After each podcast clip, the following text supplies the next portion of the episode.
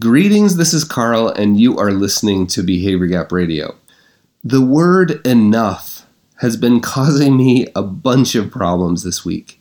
I've been trying to figure out a way to define it. What does it mean? What would it look like? What would it feel like to have enough? And of course, the first thing I did was run to the dictionary, as you do, and looked up the definition. And here, here's what I got it's an adjective, of course adequate for the want or need, sufficient for the purpose or to satisfy desire. that, that didn't really help me much, right? Want or need, purpose or desire, that didn't really help me much. So I thought, okay, well, what would be some other ways I could define what it would mean to have enough? So I, I could look for outward references, right? I could look sort of relative to my neighbor relative to my brother in law, relative to the people I follow on Instagram. How do I have enough compared to them? Now, none of us would admit doing that, but it's what we do all day long.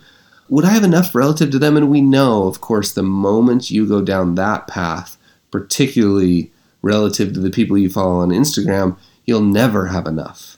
And that's sort of when my path led me to this wonderful poem that Kurt Vonnegut wrote for The New Yorker in May of 2005. And I just want to read it to you. It's really short. True story, word of honor. Joseph Heller, an important and funny writer now dead, and I were at a party given by a billionaire on Shelter Island.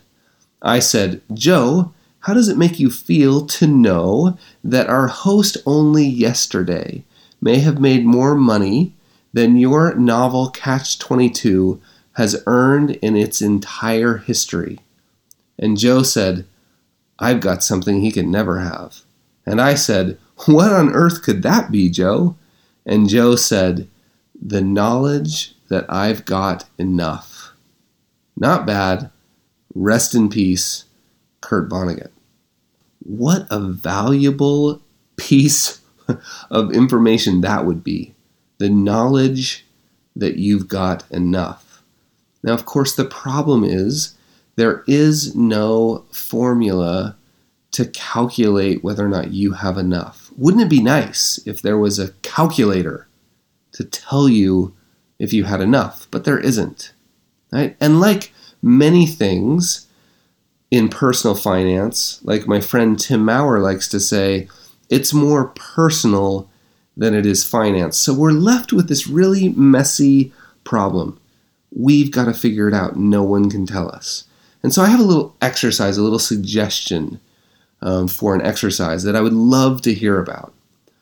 Just take out a piece of paper, your journal, a blank piece of paper, pull up a blank Word document, whatever it is you want to type on, and just start writing.